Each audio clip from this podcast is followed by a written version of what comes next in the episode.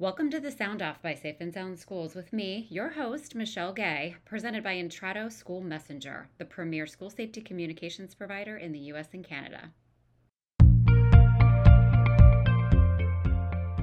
After losing my daughter in the Sandy Hook school tragedy, I made it my mission to help protect every school and every student every day. Each week, here on the Sound Off, we'll explore the biggest issues affecting school communities from health, security, crisis prevention, and so much more. You'll hear from today's leading school safety experts to share their experiences, knowledge, and inspiration. And I, I don't pretend to think I can solve the problem of every person that ever shares, you know, a challenge or an issue they're going through.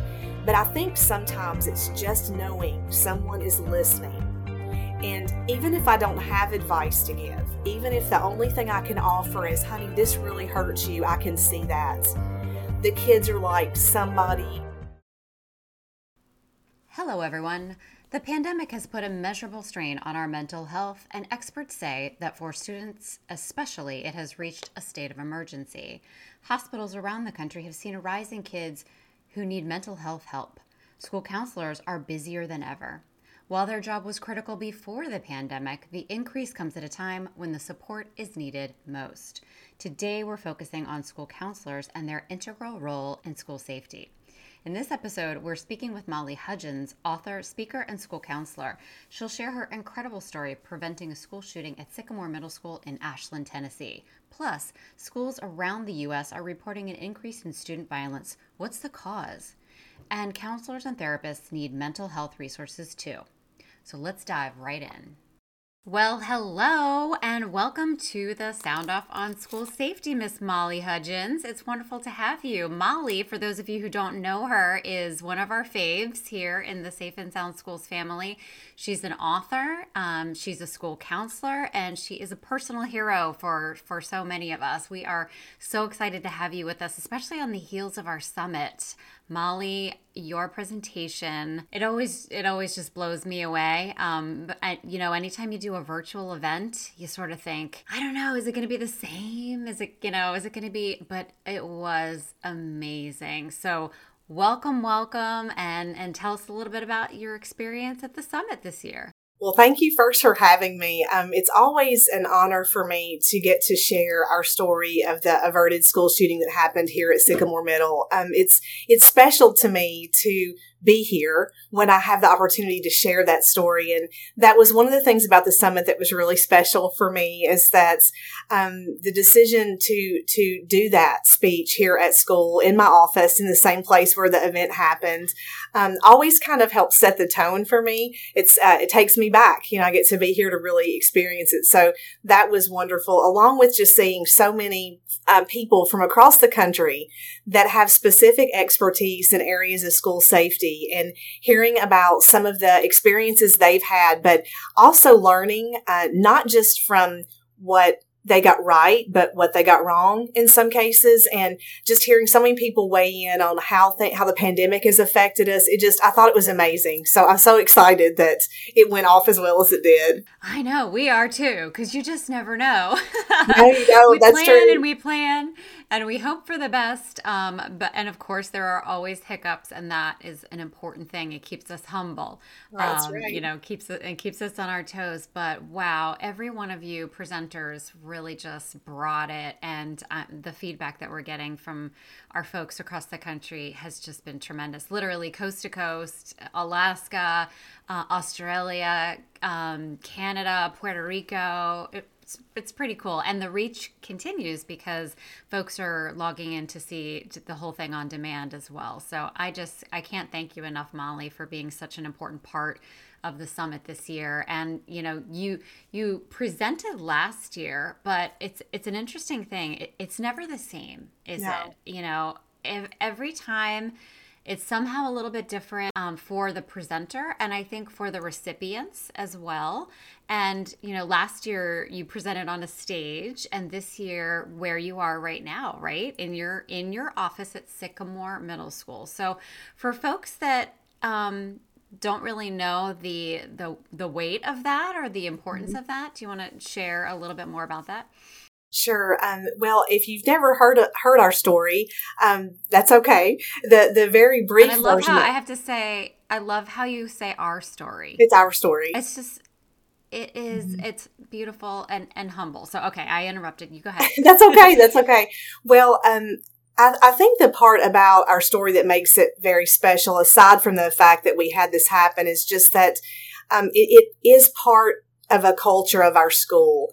We are very blessed to have um, administration and staff at our school, some of them who've been there their entire professional careers 26, 27 years. Uh, this is my 23rd year here at Sycamore.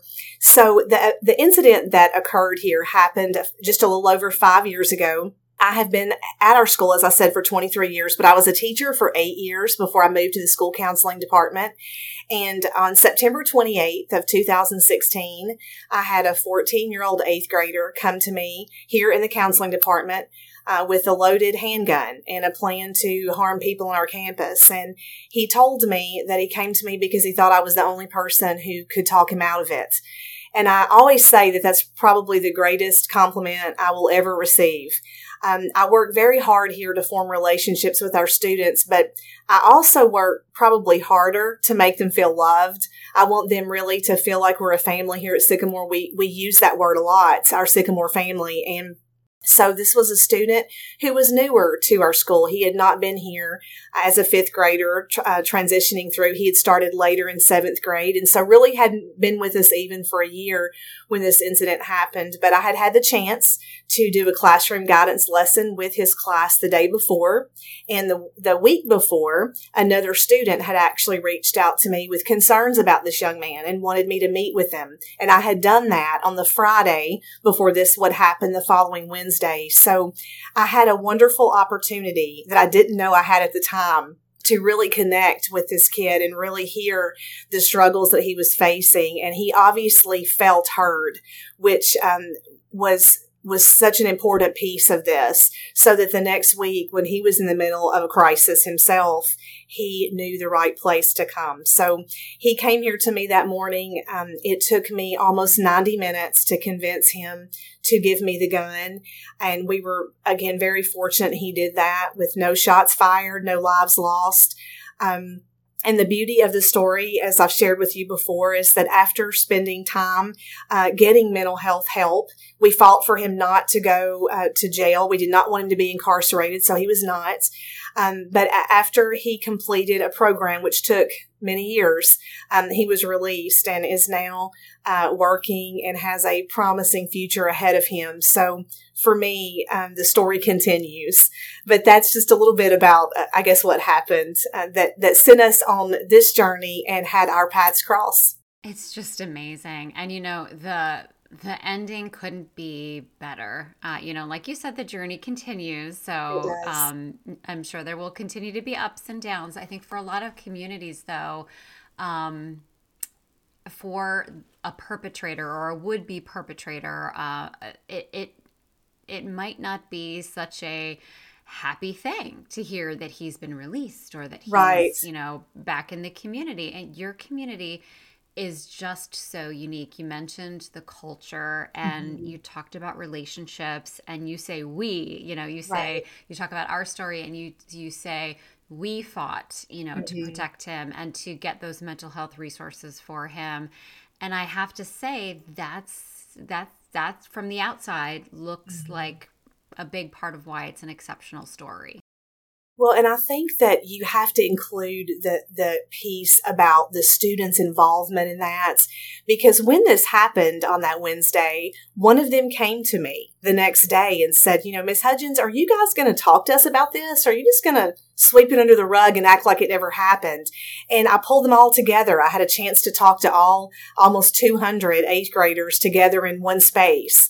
And I said to them, you know, we are going to close ranks you can talk to me about this. You can talk to anybody on our staff. You can talk to your family, but we're not going to talk to people outside of our community about this situation. And I explained to them, you know, I, that I, I told them all, if you ever need help, if something is not right, you come to me and we will figure out something. We will find some type of resolution. And so I told them all that Friday, um, he did exactly what I asked you all to do. He didn't hurt anyone.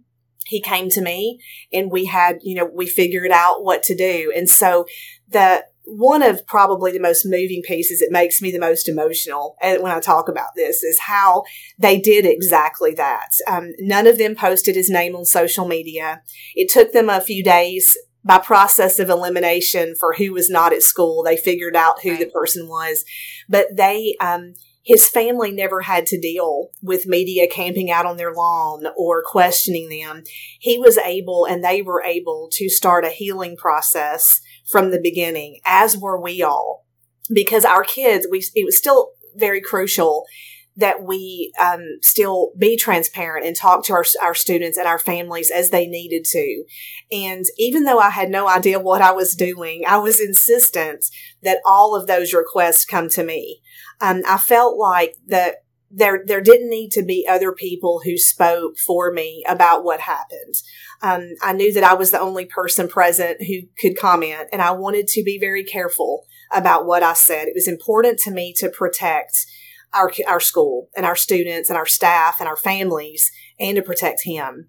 And I, I still, all these years later, marvel about how that worked out because had they spoken openly, any one of them to the press, um, his name would have been released. But because they didn't, his name was not. And we were able to protect that. And so when you're t- thinking about a, a, child, an adolescent who is going through a mental health crisis, who makes a, a, a choice of this nature and is really struggling and really needs help. And then you think about how if they have someone to help guide them through that crisis stage and they can get through that without harming someone or harming themselves, then when they get to the other side of that, what we hope for is a second chance for them. And so for me, there are just so many parts of this story that are amazing, but it's, it's the role our students played.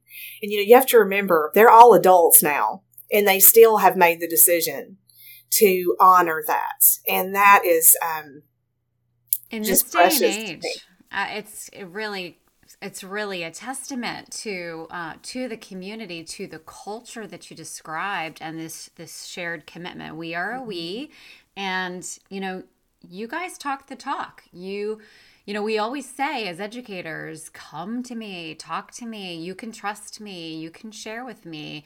Um, but right. but you guys really, you know, he did, and and you guys really kept your end of the bargain. You know, you really took care of this young man, helped him get through a really potentially catastrophic mental health crisis mm-hmm. uh, for himself and for your community, and really kind of modeled, I think, maybe maybe knowingly maybe not um, mm-hmm. for everybody else in the community hey it's never too late this community you know right. on your darkest day mm-hmm. is still your community and we will stand by you we will stand behind you we will get you what you need that's so powerful for our young people to see and experience and and for us finding um It, it took a while too to realize that even though this incident um, did not, fortunately, obviously, did not turn into a violent act, people were still affected by that.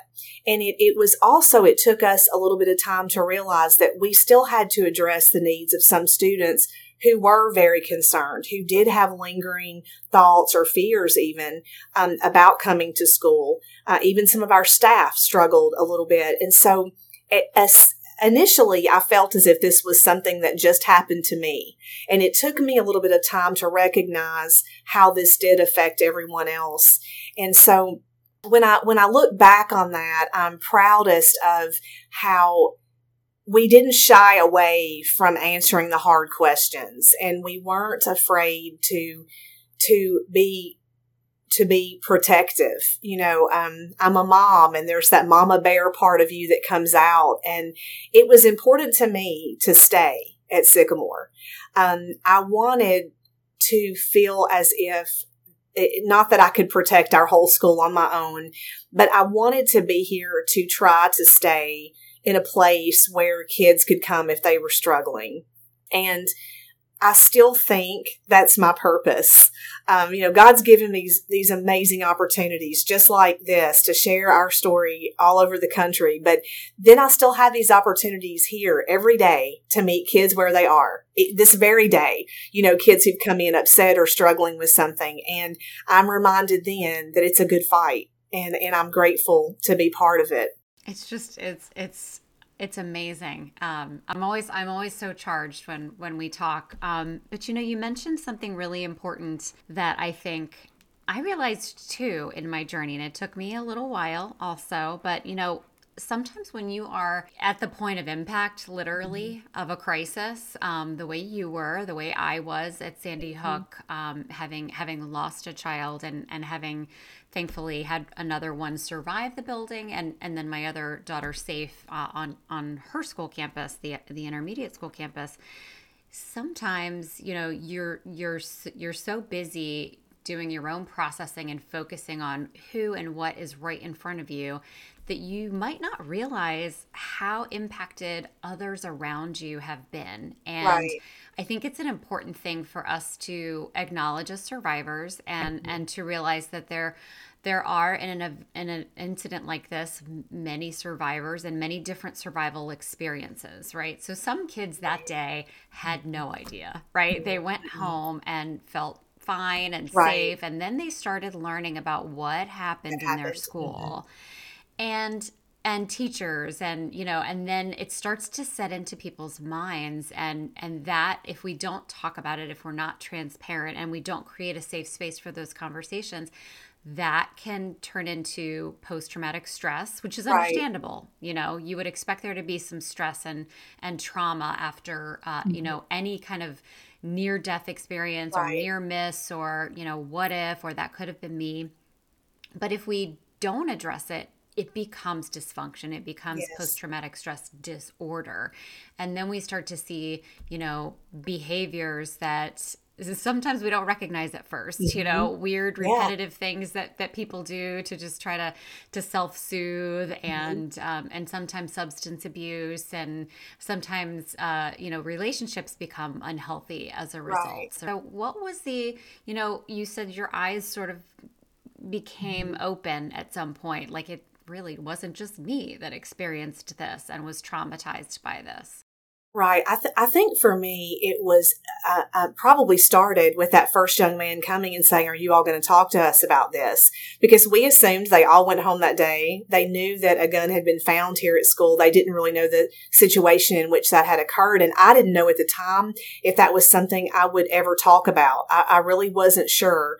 Um, and so I think that initial child mentioning that this needed to talk, be talked about and then meeting with the kids and having them ask questions for almost an hour made me realize they needed, you know, to have those questions answered. And when we live in a society like we do, where there is uh, such easy access to news and to social media, it, it's amazing how, you know, I think about when the incident occurred at Sandy Hook I knew about that immediately and spent almost all day long in my office watching the news. And I did not know one person um, connected to Sandy Hook until I met you and Alissa. Um, but that touched me deeply. And, and there were a few kids, not many, but a few, because of course we're a middle school and this, you know, I know that this was an elementary school setting, but there were a few that came and, and asked some questions about what was our safety plan at school? You know, so it made me, that really made me realize even years prior to our incident that kids are affected by things that they hear about happening on other campuses, even if they're not connected. And, and teachers, staff members who work in schools are also affected when they hear about incidents like this. And they do well, come back. About you and I both, mm-hmm. both with the, the Columbine experience, you know, right. Neither of us was, was there. I didn't know anybody at the time. I didn't even mm-hmm. know the community existed. Right. But learning about it in my classroom mm-hmm. I, and and then watching it on TV, it's it's a it's a it's a little bit like you know a virtual experience. You're right. imagining yourself there. You're imagining what would you do? In my school. Mm-hmm. Yeah, exactly. So you, you know, I think this this day and age, that piece of it, and and the um, you know the fact that people across the country are experiencing this in some way, even if it's just on TV, they really are in their minds kind of going there, and and right. so you, you, they can have there there can be that impact upon them as well. Now you also mentioned talking to the students mm-hmm. for an hour, and again, yes. this goes back to putting your your money where your mouth is, mm-hmm. right? You know, we always say they can come to us, they can ask us any questions. Well, you did that, mm-hmm. and you let them any question you want, and we're going right. to stay here and talk until, until you're yeah, out you're of questions. Yep, out of questions. That's brave, right? Especially for a middle school staff. That's mm-hmm. brave. That's brave. Talk about that a little bit. Well, you know, I've shared with you before, I'm probably a little unorthodox when it comes to my counseling practices and my connections with kids. I, I really believe that every person comes into our life for a reason. And so when a child graces my presence, it is never lost on me, not one single time, that this interaction was supposed to happen. So when this incident happened at school, and I remember thinking at one point, thank God this happened here. You know, I felt like I had been prepared for many years doing a lot of research, especially with Dr. Peter Langman, who I actually was able, of course, through Safe and Sound Schools to meet later and to now be one of my brothers as part of this group. Um, I, you know, I was in a very unique situation to deal with a mental health crisis. And when you look at across the country how again because of news and because of access to things people are aware of incidents that are happening all the time not just in school settings. And and with the pandemic we have faced a lot of other you know mental a rise in the needs for mental health counseling and that is that is not going away. So i feel like i'm a little more brazen in uh, maybe it's getting older too, but just just saying to the kids, tell tell me what it is, what is it, honey? What's what's wrong today? What is heavy today? Just tell me. And like the the relief they feel from expressing those things. Um, a lot of times with kids, their biggest concern is how you're going to respond to what they say and of course, as many years as I've spent with kids, I don't, I don't have a shocked face with anything they tell me. I try to act like everything they tell me is exactly what I expected them to say because most of the time they really just need to be heard. And, and I know from counseling for many years that a lot of counseling is about processing and a lot of people process as they share, as they talk and share their stories. And that's why I believe that you know, when you travel places and you share your story, afterwards when people come to you, Michele, and they, they want to hug your neck or shake your hand, they also want to share something that has happened to they them. Do. And there, that, I think it's because they, in some of us, I hope we have, that we present with having a gift for listening and I, I don't pretend to think I can solve the problem of every person that ever shares, you know, a challenge or an issue they're going through. But I think sometimes it's just knowing someone is listening. And even if I don't have advice to give, even if the only thing I can offer is, honey, this really hurts you, I can see that. The kids are like, somebody sees that I'm, I'm in pain. Somebody sees that I'm hurting. And I really believe that healing starts with recognizing that we are in some type of pain. And the next step is sharing that with someone. I, I, don't know how effective it is for people to be going through a challenge and never talk with anyone about it. I don't know that that is a very, has a very good success rate in terms of working as best practice. So I try to always think when kids come in and talk to me that I've, I've got to figure out what their real underlying issue is. And then we just got to meet it head on. I tell them all the time, we're going to go through this. We're not going to go around it. We're not going to go under it. We're not gonna, oh, it's not going to be easy. We're going to go through it, but you're not going to do it by yourself. Somebody told me one time about Job.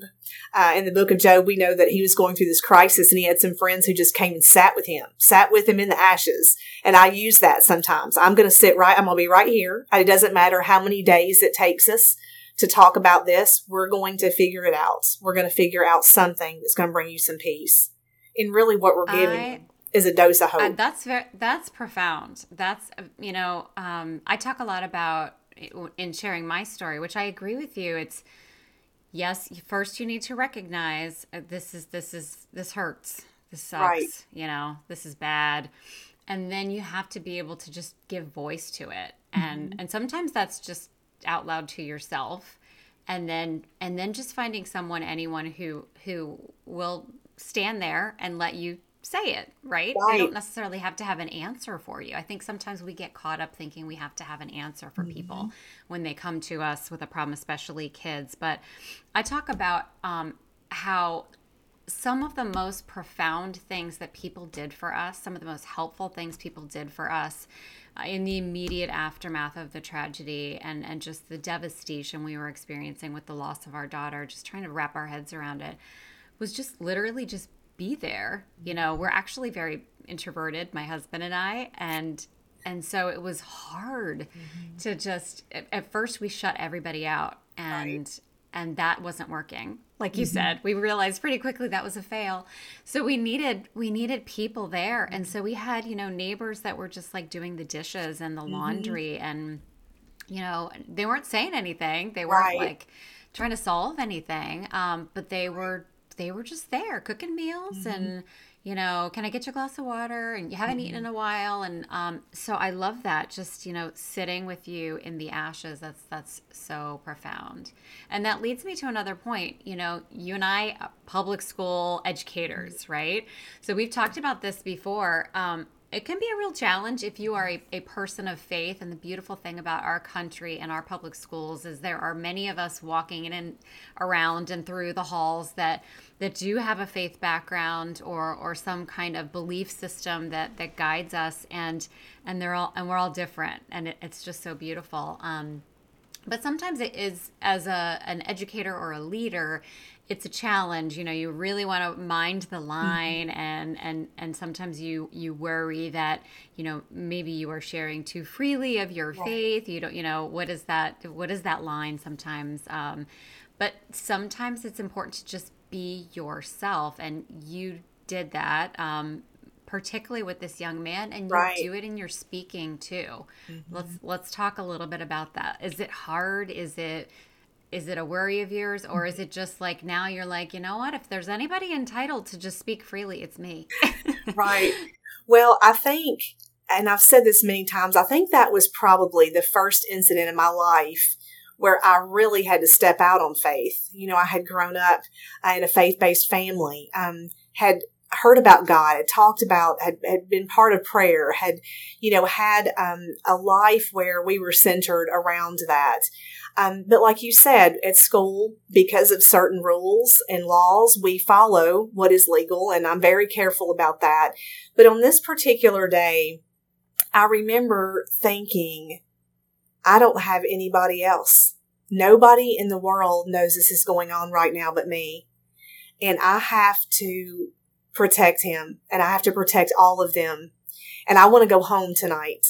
And I, re, you know, many times I would hear these things and I've shared this just, just thoughts in my head, you know, um, one of them was you will go home tonight and one of them was you're going to have to talk your way out of this and and i think the lord gave me those thoughts and i and so that's why i always say i cannot take credit for this there were there were words that came out of my mouth that i there was I don't even know that I had time for my mind to process or form them. So I know that they were a gift.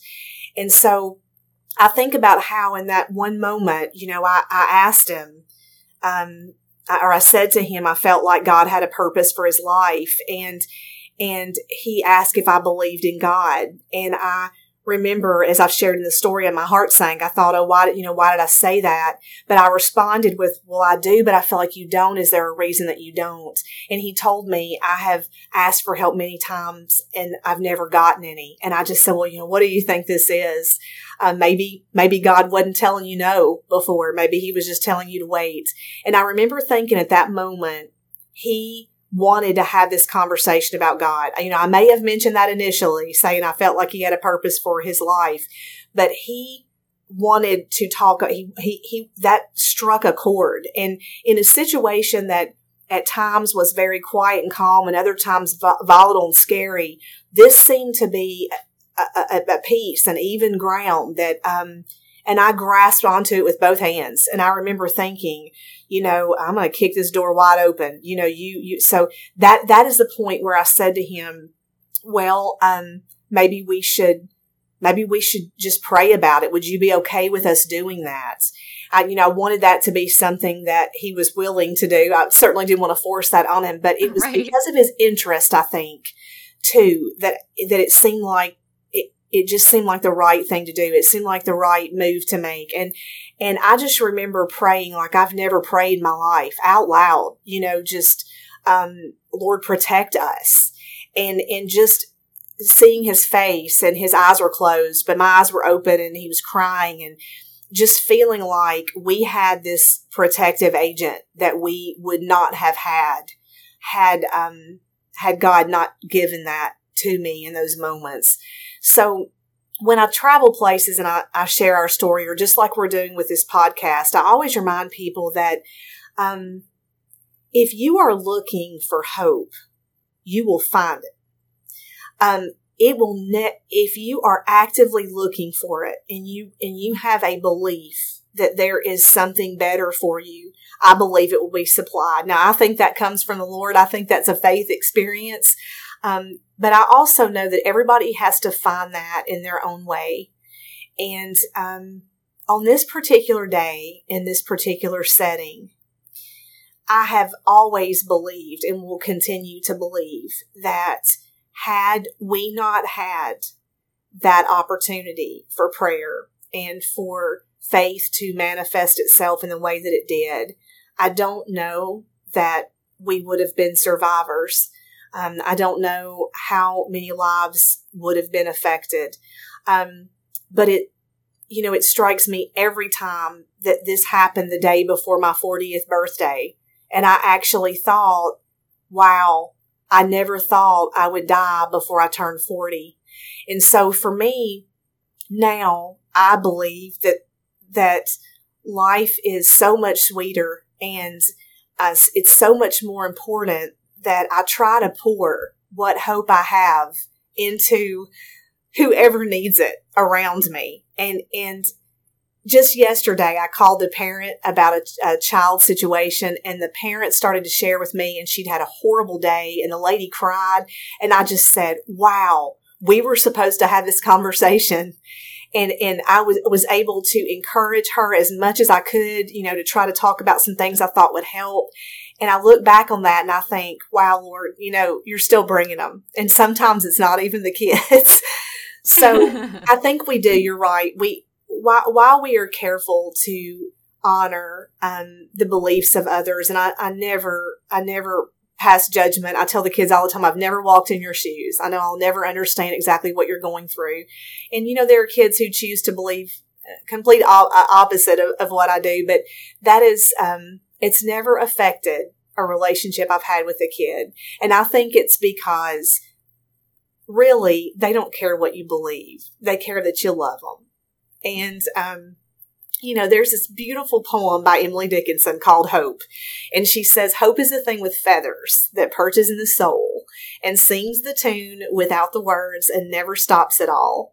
And sweetest in the gale is heard, and sore must be the storm that could abash a little bird that kept so many warm. And then she ends it by saying, I've heard it on the uh, in the chillest land and on the strangest sea, yet never in extremity it ask a crumb of me. And I think about how offering hope to other people cost us nothing. It, it will only give you joy.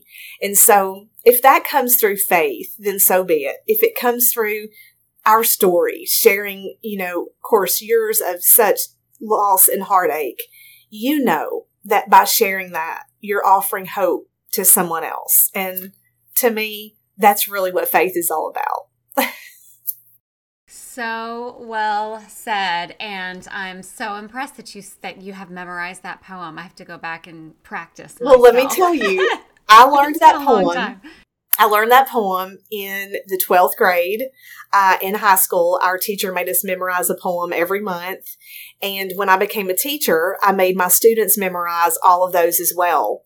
And what I realize now as an adult looking back is all of those poems, The Road Not Taken by Robert Frost, Hope by Emily Dickinson, um, A Bag of Tools by R.L. Sharpe are all poems that, that in times of hurt or, or fear or loss, um, there were pieces of those that would encourage us. And so I look back on that and think about how wonderfully wise that teacher was to give us those because they're a gift that has carried me a long way and that I can still share with others. So thanks to Miss Margaret Patton from the 12th grade who Yay, made me memorize that in my English She's class. Because you're not only obviously for, for learning literature and, and for that experience and, and appreciating poetry, but you're absolutely right. The tools, you know, mm-hmm. she was mm-hmm. equipping you all with tools that you are obviously still drawing upon today and in finding a way to to give hope to others. Mm-hmm. and you give me such hope and and such joy and and to so many. We're so grateful that you're part of our family at safe and sound schools. We have so many more conversations to have miss molly. Um, and and I know um, folks will begin if they haven't met you yet uh, through your book and your and your story. Um, please check out Saving Sycamore. It is a wonderful book. Um, it is a wonderful, very hopeful story, and it has the happiest of endings, um, an ending that's still playing out in in a wonderful way. So, thank you so much, Molly, for joining us and for sharing your story and for you know speaking and, and training with us at at Safe and Sound. There are so many more people who need to hear this story and find this kind of hope so that we can keep everybody safe and sound. Thank you, Michele. Thanks for having me.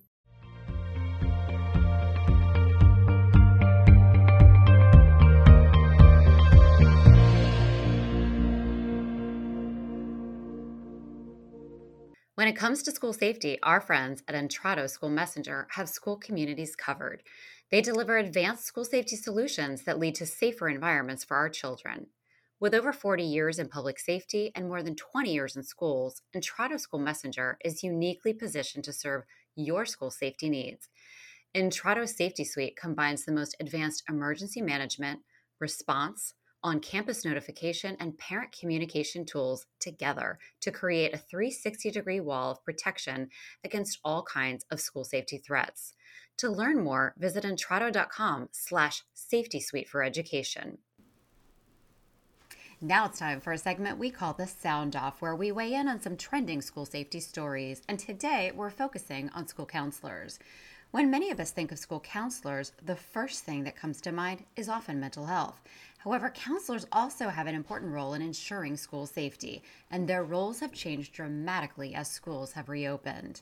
From around the U.S., schools are reporting an increase in violence, from outbursts and physical fights to suicide risks and gun confiscations. According to counselors, the root cause of this increase can be traced back to student mental health. Amy Riley, a school counselor at Mercer County Intermediate School in Kentucky, told state lawmakers what we're finding is that a lot of the symptoms of PTSD are being mirrored in our students who are going through this pandemic. And I think counselors like Amy are are not alone. We have a lot of counselors in our national school community reporting their concern and uh, not just for student mental health, but for the consequences of, of this mental health impact on our students. School violence is not only a risk when it comes to physical safety, the long term school violence issues and the other mental health challenges can contribute to burnout and low morale for staff and for families as well. So, as we think about hiring shortages and we think about uh, staff making it through the long haul, our school communities making it through the long haul, it's really important that we are attending to mental health of our students, our staff, and our families in school communities because those, as we're seeing, uh, have a direct impact upon the safety of our communities in the form of mental health.